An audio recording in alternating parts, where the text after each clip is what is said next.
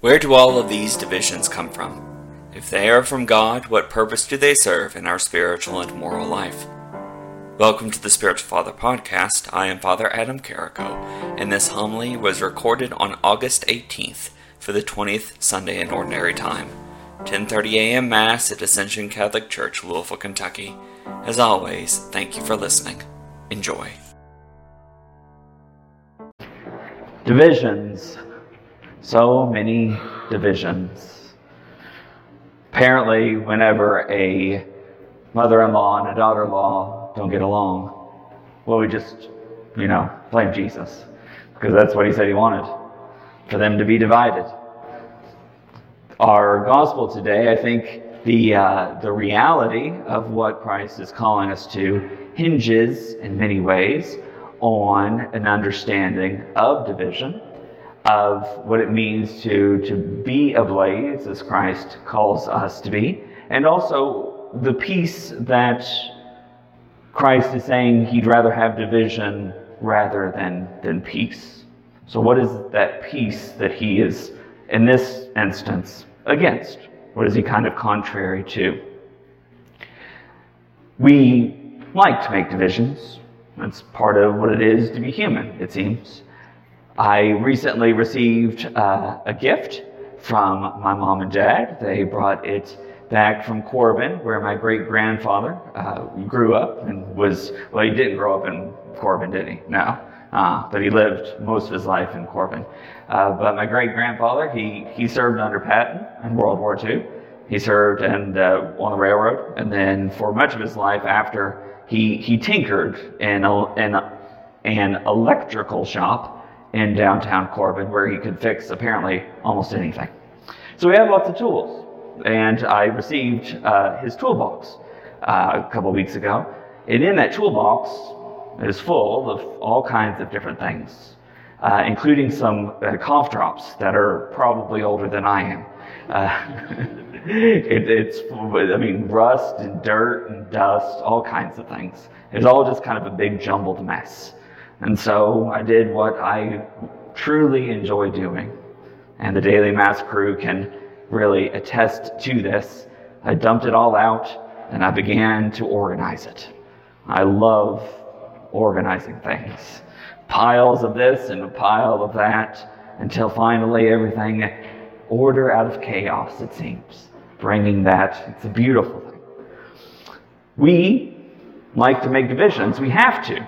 Otherwise, our world would be kind of a disorganized mess. We have to have some kind of way of, of understanding and dividing the world. And if we start our understanding of what God means by division by assuming that God doesn't like division, well, we're in a bit of a trouble. Because if we really kind of look at elsewhere in Scripture, God Himself kind of likes division as well. In the very beginning, God divided the sky from the waters, the earth from the water, the night from the day, the moon from the sun, on and on. God also created a plethora of different animals, different creatures, different ways of being. Just imagine for a moment that just types of birds. There's so many different types, but we can also divide them. We can set one type over here and another type over here. There are divisions. God also divided the sheep from the goats, for instance. When it came time for the feeding of the 5,000, God asked them to divide themselves into groups of 25 and 50 so very organized, so put together, so, well, perfect. God, it seems, has a desire for division, but perhaps that understanding of division is different from our own. Our own way of dividing things has a lot to do with just superficial things often. You know, those with hair, those without hair, tall, short, big, little, dark, light. Where'd my, those who look good in that color or that color, those who don't, you know, that kind of thing. It's all these divisions those who like UK and those who like U of L. Those who vote this way, those who vote that way. So many divisions, so many ways of, of saying these people over here are with me, and those people over there, well, they're not with me.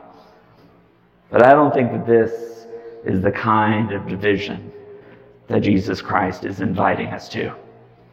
Inviting us, first and foremost, to burn with the intensity of His love, to burn with that desire that God has for us all.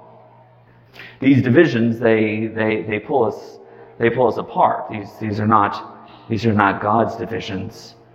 We have so many different ways of, of being, of, of living our lives.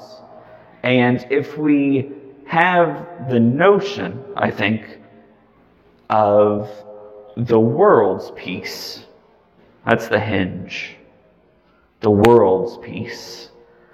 What do you think of when you think of a peaceful world? Often, I think for many of us, we probably imagine a peaceful world is a world in which everybody thinks the way I do. Everybody does what I do. Everybody does things the way I would have them do. It's okay. So, but that's the world's kind of peace. That's contrary to this creative God, this, this God who has so many different ways of dividing and making us unique, making us special in that way. Perhaps the fire, the blazing fire of God's love, is meant for us to see those differences not as that which truly separates us, but rather is a way in which we have the opportunity to grow in our capacity to love. Grow in our capacity to love those who are different from we are, those who look differently, those who think differently, and to, to have that fire of Christ's burning love within our hearts in that way. To see the divisions that exist among us not as something that is contrary to the peace of the kingdom of God, but something that actually, from the very beginning, was meant to be a part of what brings us together. Let us receive from this altar today that which we need to live that life, that burning life of God's divine love, so that we can see in our brothers and sisters, even those who are different from us, that which will ultimately unite us into the one fire, the one love of God.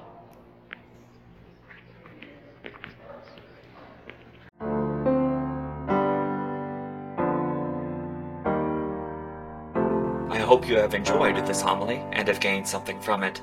For more from Spiritual Father, please visit spiritualfather.org, where you will find other homilies, blog articles, social media posts, as well as links to various projects. Thank you for the support. May our Lord and Savior bless you this day and every day to come.